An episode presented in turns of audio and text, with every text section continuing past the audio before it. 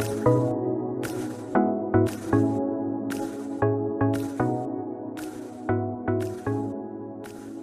everyone, thanks for tuning in from wherever you are. I'm delighted to be joined today by Phil Gurski, who is a Canadian spy and intelligence analyst. You have a very fascinating background, Phil. You've worked in counter extremism as a strategic intelligence analyst with Public Safety Canada. You work for the University of Ottawa and you also have worked in the past for the Canadian Security Intelligence Service, or CSIS. However, I won't say any more. I'll allow you to speak for yourself, Phil. Good morning. How are you? Good morning, Lorcan, and thank you for having me on the podcast. It's an honor for me to be invited on it. So, yeah, um, I'm obviously I'm Canadian. I understand this is your second Canadian in a row on your podcast. So, there's other uh, an inherent bias you Irish have for Canadians, or we're just the only two people willing to talk to you during COVID. Yeah, I, I am with the University of Ottawa, uh, but I do want to stress that I, I'm not claiming to be an academic. I'm, I'm, a, I'm a former spy. I worked, as you mentioned, for the Canadian Security Intelligence Service for 15 years. Uh, prior to that, I worked for Communication Security Establishment, which is Canada's signals intelligence agency, kind of like GCHQ in the UK. Did that for 17 and a half years. Uh, I was a multilingual analyst in Farsi and Arabic.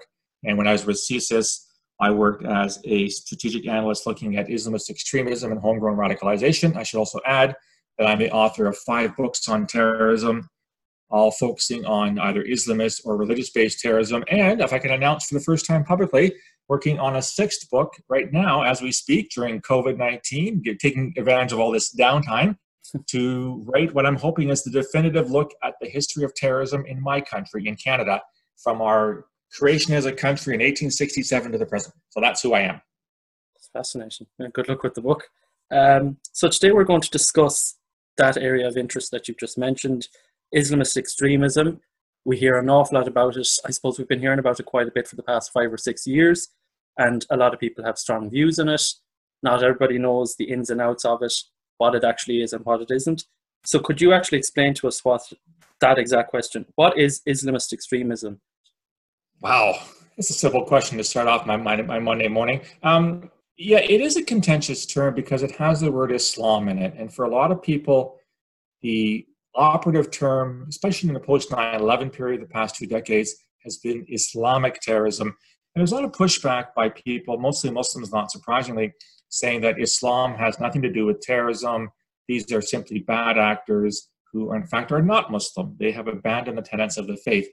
The truth is actually somewhere in the middle. So I do want to start off by saying, despite the contentions of some, and I won't go ahead and mention their names, not all Muslims are terrorists, and no, Islam does not condone terrorism. And no religion that I know of condones terrorism. But it would be uh, disingenuous and intellectually dishonest to say that there is no Islamic aspect to this particular form of terrorism, which of course is just one of many forms of terrorism. Islamist extremism is simply defined as those who happen to engage in acts of violence and justify their acts of violence using real, actual excerpts from the Quran uh, and from the Hadith, which are the sayings of the Prophet Muhammad, as well as other scholars throughout, throughout the, the centuries. For those who claim there's no Islamic aspect of, of this particular brand of violent extremism, I have a very simple challenge for you. Come up with one single statement by any known terrorist group Islamic State, Al Qaeda, Al Shabaab, Boko Haram, whatever. Try to get one paragraph into a statement without seeing an extract from the Quran, an extract from the Hadith, or something analogous to that. And you can't which indicates that for these individuals, in fact, there is an incredibly important tie to their religion. Now, it's not mainstream, it's not normative Islam, but in their minds, it is actually the only valid Islam. And we can talk a lot about that in, later on, Lorcan, about how they actually dismiss any other interpretation of Islam. But first and foremost, it is a form of terrorism that's, that takes its inspiration in what it sees as the true teachings of Islam. So, from that perspective, we use the term Islamist as opposed to Islamic. And that's been a bit of, um, I, I guess, a deal that's been struck to try to get this notion away that it's all Muslims are terrorists or that Islam has something inherently to do with it. But the bottom line is that you cannot analyze, you can't be an honest analyst of Islamist extremism and make the contention that it has nothing to do with Islam. That's, that's simply false. Where did this version, the ideology behind Islamist extremism, we call it Wahhabism or Salafism, what is that and what school of thought did that emerge from? Okay, you, have raised some interesting terminology like Wahhabism and, and Salafism. I'm going to talk a lot about that. I think for most of us, terrorism really started on 9 11, right? This is the first time that most people, I'm assuming someone of your generation, probably woke up and thought, oh my God, there's terrorism out there.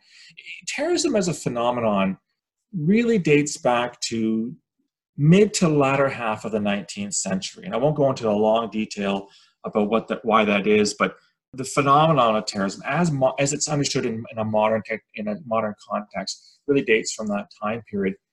The ideology that later was eh, used and manipulated and extracted out of by Islamist extremists really dates from the middle of the previous century, the 18th century.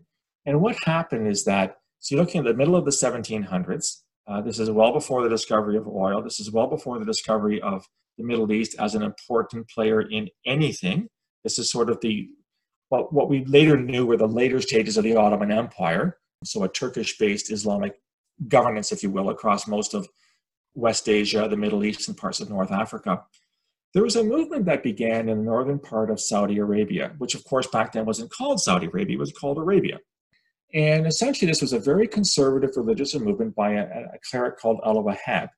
And he claimed that he wanted to take Islam back to its fundamental roots. He claimed that Islam had lost its way. He was seeing practices in the peninsula that he felt were pagan, uh, that were not grounded in good Islamic history, good Islamic jurisprudence, and he wanted to eliminate all these influences.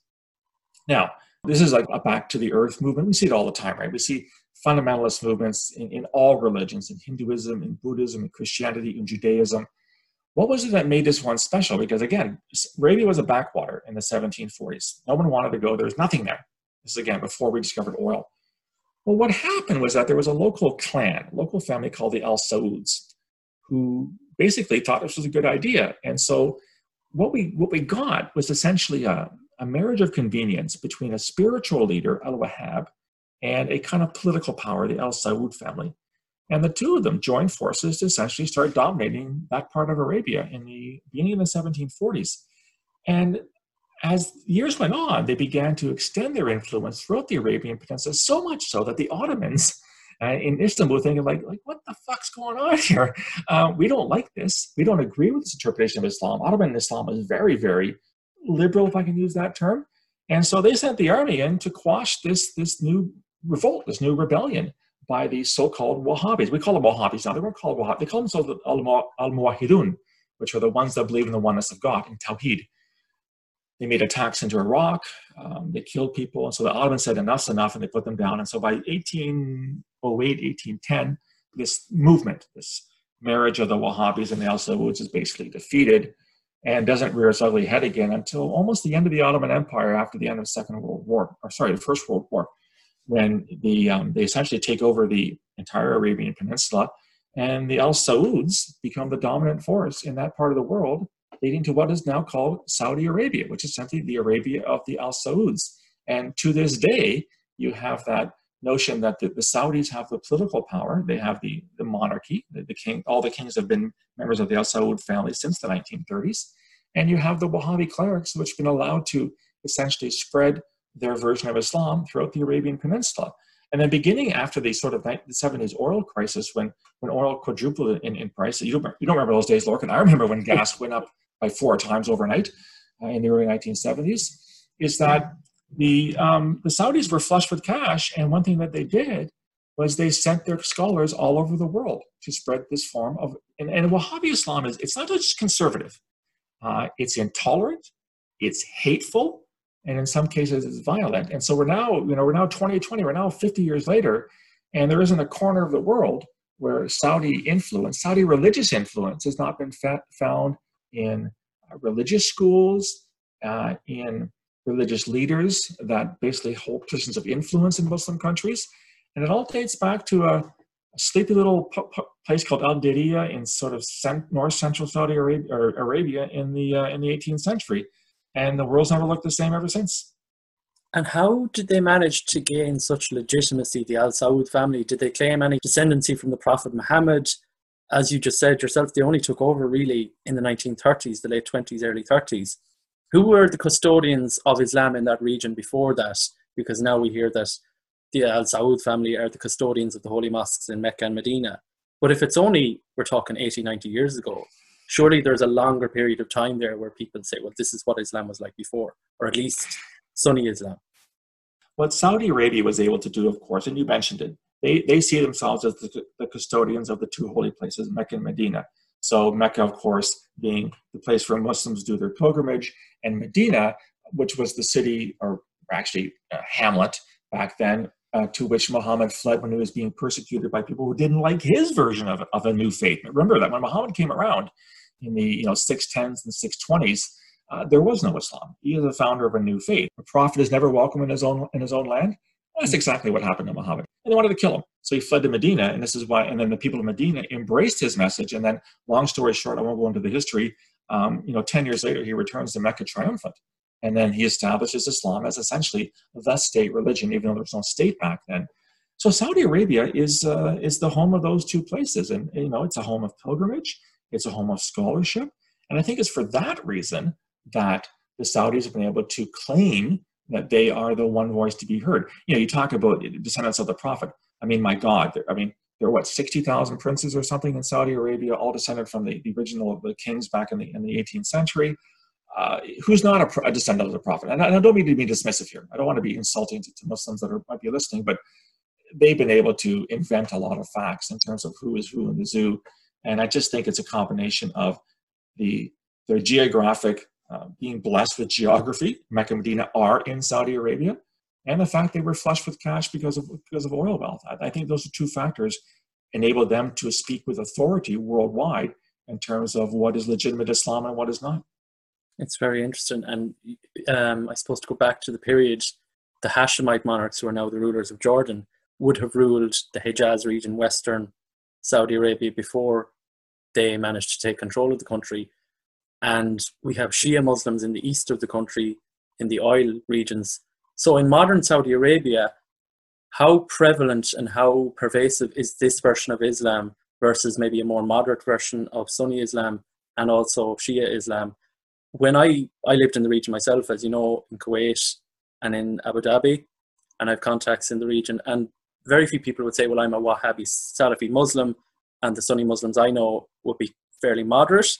So, how do you distinguish between this rather extreme version, and do they classify themselves as the only pure version of Islam versus everybody else? I, I think that you're right. Um, very few people, like I said, they, use the term al muwahidun, those who believe in Tawheed, the oneness of God. And there's a whole literature about Wahhabi Islam that I'm not going to get into.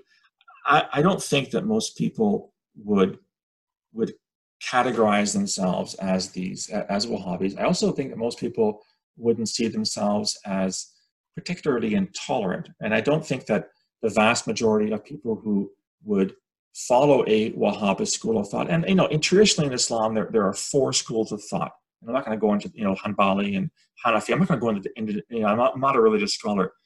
Wahhabis sort of see themselves as taking the best from all of these schools and interpreting it in a way that is best reflective of what the Prophet Muhammad would have wanted to do. You know, you know, there's this term, and you know, they often hear fundamentalist Christians say, "What would Jesus do?" Well, Wahhabis kind of say, what would Muhammad do? And they claim to have a monopoly on that particular market. So you're right that the vast majority of Muslims in the Gulf region are not red-eyed, uh, cursing, yelling Wahhabis uh, bent on killing people. But the fact remains is that within Saudi Arabia itself, it is the dominant school. And you have had that arrangement between the Wahhabis and the government. The Wahhabis were the ones that were authorized to spread Islam, to teach Islam as they saw it. They were the ones authorized to inflict punishment on people who were not doing the things right. You've heard the, the I'm sure you've heard the stories about the guys with the, the with the sticks going through the streets, beating people who were standing too close to, you know, unmarried people standing too close or doing this or doing that. So it's not so much that everybody in the area happens to be a blood curdling Wahhabi. It's the fact that the Wahhabis have had the influence in the education system. And, and, and this, is, this is not something I'm making up. There, have been many studies done where Saudi textbooks have been examined for what is it they're teaching, and they're teaching an intolerant, hateful version of Islam, very exclusionary, very anti-Semitic, into a lot of conspiracy theories, conspiracy theories, what the Jews are all about, uh, very anti-Christian. So there's no question that the Wahhabis, the religious establishment, was has been able to take advantage of that official sponsorship by the Al Saud family for, for many, many decades, uh, several centuries. And that's what I think is the important part here. Not that every Saudi citizen uh, is running down the street with a suicide boat, or not every Saudi citizen is bent on, uh, you know, yelling and screaming at people who don't believe in a particular form of Islam. But when that's all you're brought up with, there's no room for debate. There's no way that you can bring in alternative points of view. That's what the difference is. And so you, it's almost like you acquire this particular version of Islam with your mother's milk. This is the only thing you've been exposed to. So what chance do you have to counter it? What chance do you have to express a different view? That's what I think has happened over the decades and has led us to where we are today. Within Saudi Arabia, for Shia Muslims who predominate in the East, do they face any kind of discrimination because they live in a country that has a very absolutist version of a state religion? Oh, God, do they ever? Because you see, to the Wahhabis, uh, Shias are not Muslims. In fact, they're bad Muslims. They're called the Rafidain, uh, those who have rejected Islam. And they, they'll point to practices that Shia Muslims engage in. Uh, of course, the, the so you know in Shia Islam, the word Imam has a very different meaning than it has in Sunni Islam. To the Sunnis, or sorry, to the Shia, the Imams are these these great leaders that date back to uh, the Prophet Muhammad, and and they believe in much a, a bloodline sort of passing on of the mantle. They believe that Hassan and Hussein, the sons of of uh, um, or the grandsons of Muhammad, were the ones who should have been, been given the the authority to take to take on Islam, whereas within the Sunni tradition is more of one of uh, uh, sort of consensus. So when, when Muhammad died, there was a big debate: who's going to take over? One party wanted Ali, who was Muhammad's son-in-law. He married his daughter Fatima. The others wanted uh, didn't like him for whatever reason. They voted in this guy called Abu Bakr. Now Ali ended up becoming the fourth caliph, the fourth successor after after after um, Muhammad. When he died, the debate reopened, and Hassan and Hussein, who were his sons, were basically passed over for a guy called Abu Yazid. Anyhow, long story short, you've had this enmity between the Sunnis and the Shias ever since, and the Sunnis slaughtered Hussein at the Battle of Karbala in 680 AD in Iraq, and that is set on a millennium and a half of utter hatred for many Sunnis for their Shia counterparts. Again, the Wahhabis see the Shias as engaging in non-Islamic practices, and that's that that hatred and that intolerance has stemmed to uh, state-sanctioned discrimination against the Shias you refer to in the eastern provinces along the Persian Gulf, which also accounts a lot for why the Saudis hate the, hate Iran so much. There are other reasons, because obviously Iran is a problematic state as well, but fundamentally within the Wahhabist interpretation of Islam, the only good Shiite is a dead Shiite. And this is why you've had the violence that we've seen. The Sunnis are the majority, right? Out of out of the world's Muslims, about 90% are Sunnis, about 10% are Shia, and there's other smaller percentages of other other interpretations. But the Sunnis have had the uh, the upper hand for a very long time, and, and Wahhabis have not hesitated to use violence to to kill Shias when, where, where they see them. And so it's absolutely part of their creed that Shia, Shiism must be defeated and eliminated as, as a rival to the more uh, representative, if I can use that term in terms of numbers, uh, Sunni Islam. You've alluded to the fact that this has gone beyond borders of Saudi Arabia at this point, this interpretation of Islam. Is it a coincidence that we have groups like Al Qaeda or Al Shabaab, the Islamic State of Iraq, and the Levant emerging in the past few years? Can we trace that back to Saudi Arabia and Saudi oil and Saudi money effectively? Well, bin Laden was a Saudi. he was the son of a Saudi businessman, a very successful businessman. Bin Laden would have acquired this version of Islam growing up. So absolutely. And the fact that, you know, we had not, not just Saudi money, but again, it's the Saudi religious influence. A lot of scholars would have spent time in Mecca, and Medina. They would have been exposed to this stuff. There's no question there's a Saudi link to the rise of Wahhabism. And I'll be I'll be courteous here. I'll call it an indirect influence on the rise of Al Qaeda and other groups like that you look at the statements made by these groups, and they're all consistent. They're all virulently anti Shia, they're all virulently anti West, they're all virulently anti Semitic. Well, where does this stuff come from? Well, they're not making it up, they're not pulling out of their ass one morning. This stuff comes from Wahhabist Islam and the one that has been spread beginning in Saudi Arabia and all over the world. You know, you look at how widespread the influence is. Go to Indonesia. The Indonesians are really, really worried because they have what are called pesantren, which are Islamic schools.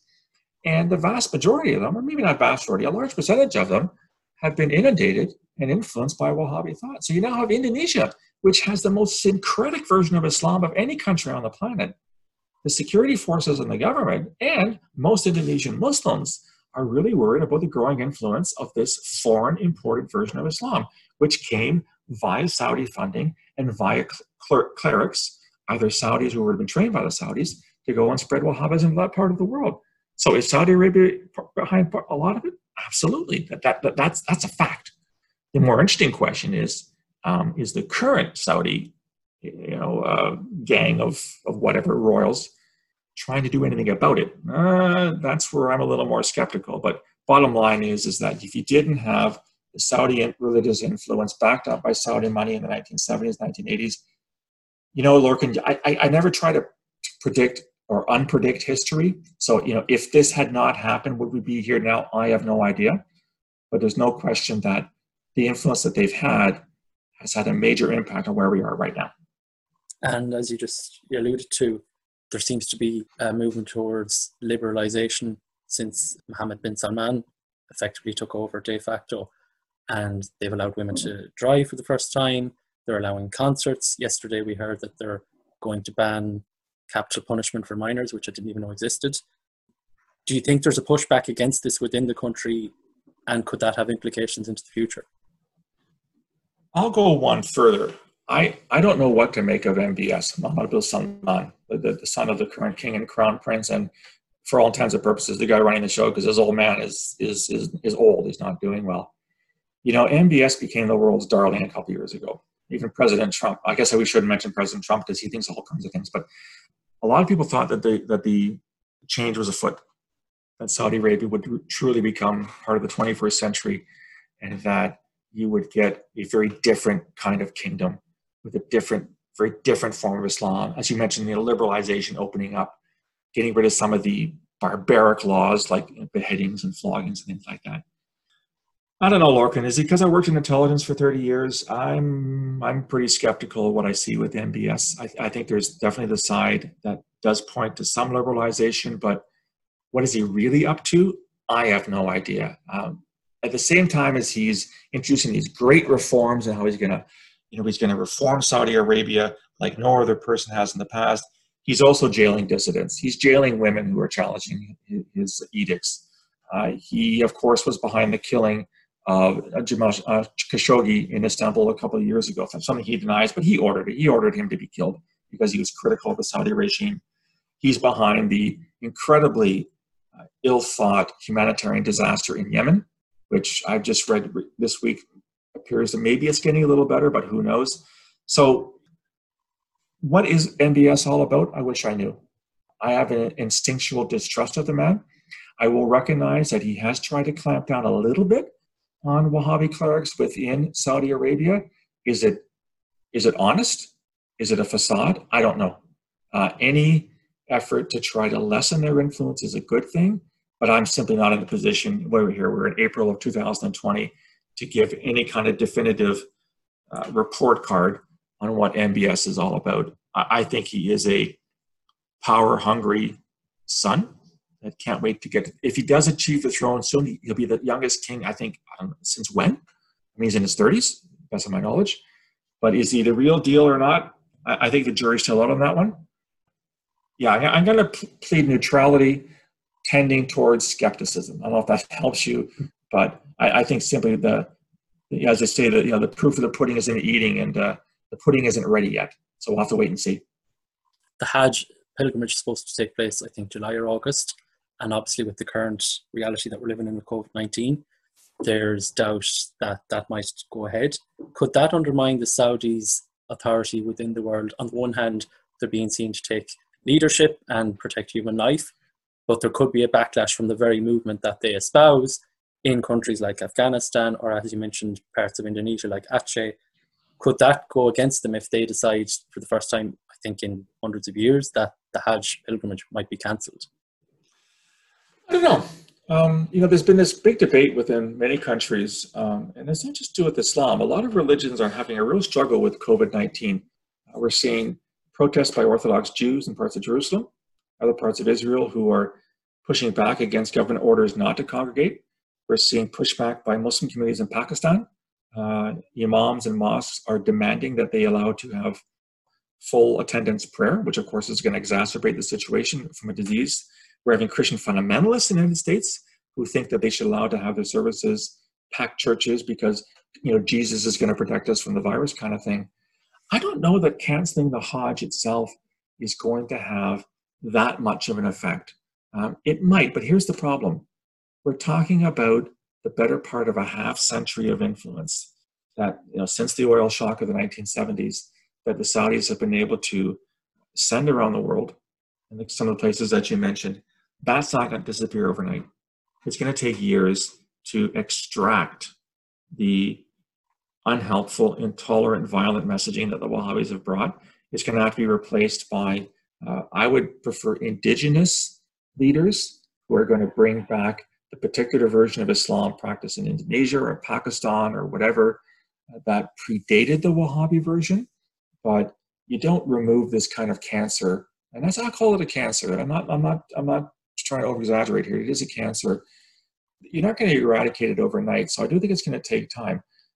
We'll have to wait and see.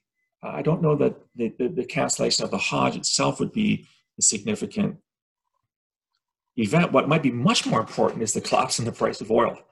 I mean, the Saudis are fucked, right? I mean, you know, they, they, rely on oil for I don't know what percentage it is of, of their economy. And if that money is not coming in, Saudi Arabia is a, is a humongous welfare state. Nobody really works in Saudi Arabia. I've been there as well.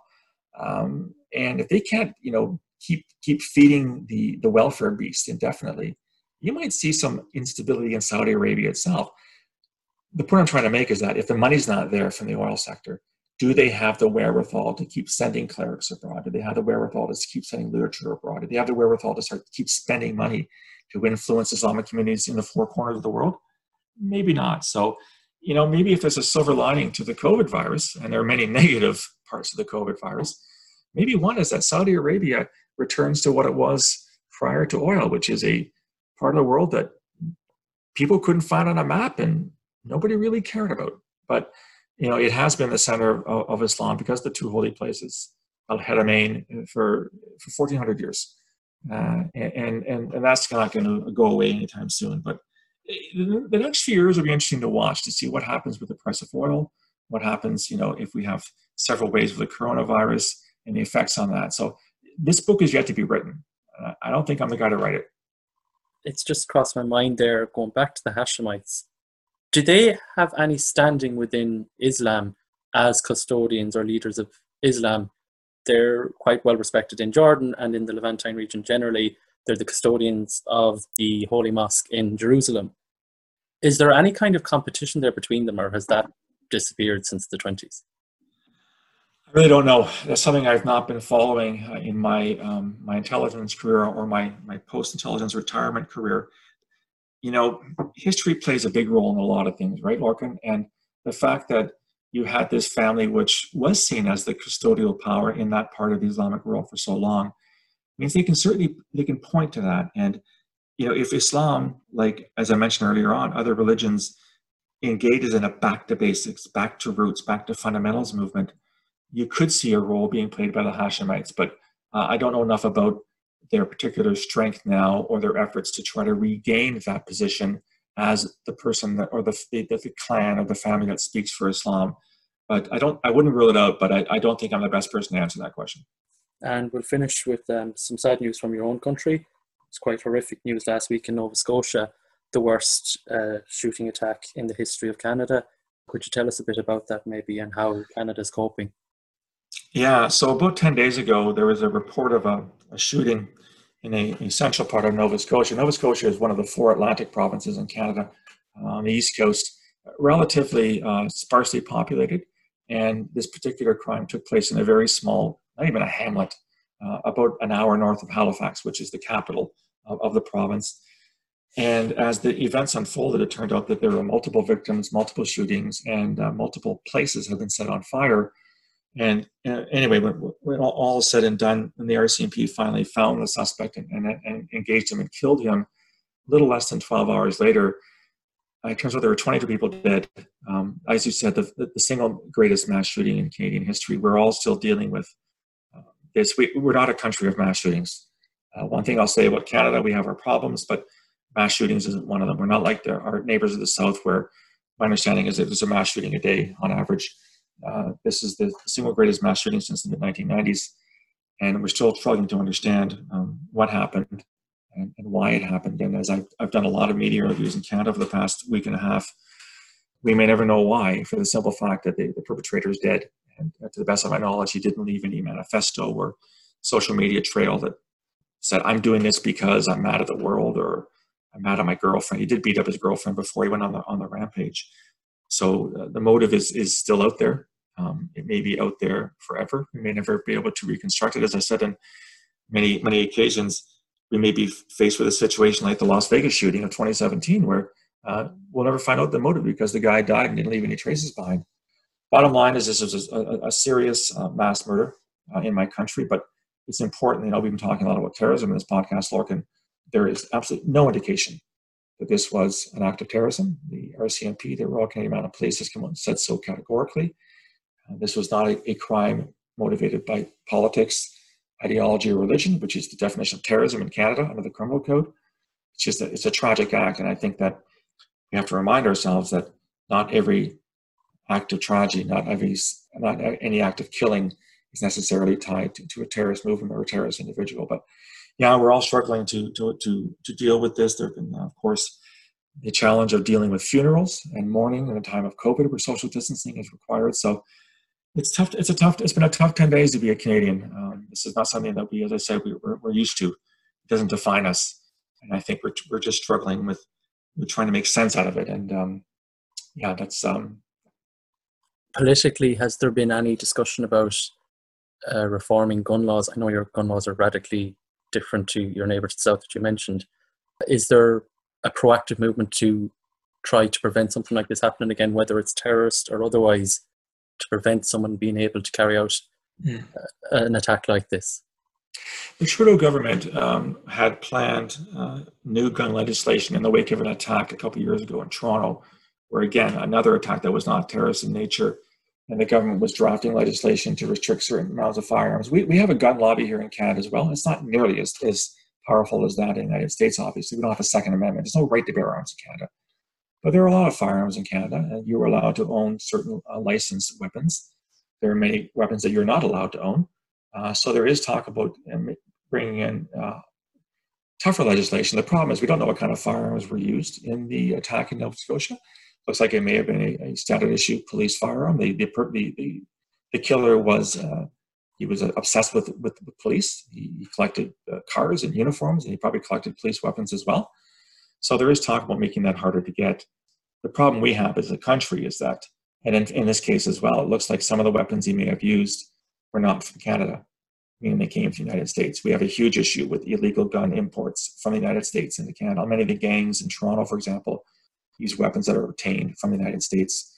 So that's a that's a, that's a border issue. That's an import issue. But whenever an attack of this scale happens, there's a often a, an immediate knee-jerk reaction to talk about legislation. I, I don't know where it's going to go. Though firearms owners have expressed concern about this, as they always do, and you hear that phrase, "This is not the time to talk about gun control." Actually, it is a time to talk about gun control. Uh, let's have a reasoned debate on both sides and see what we can do.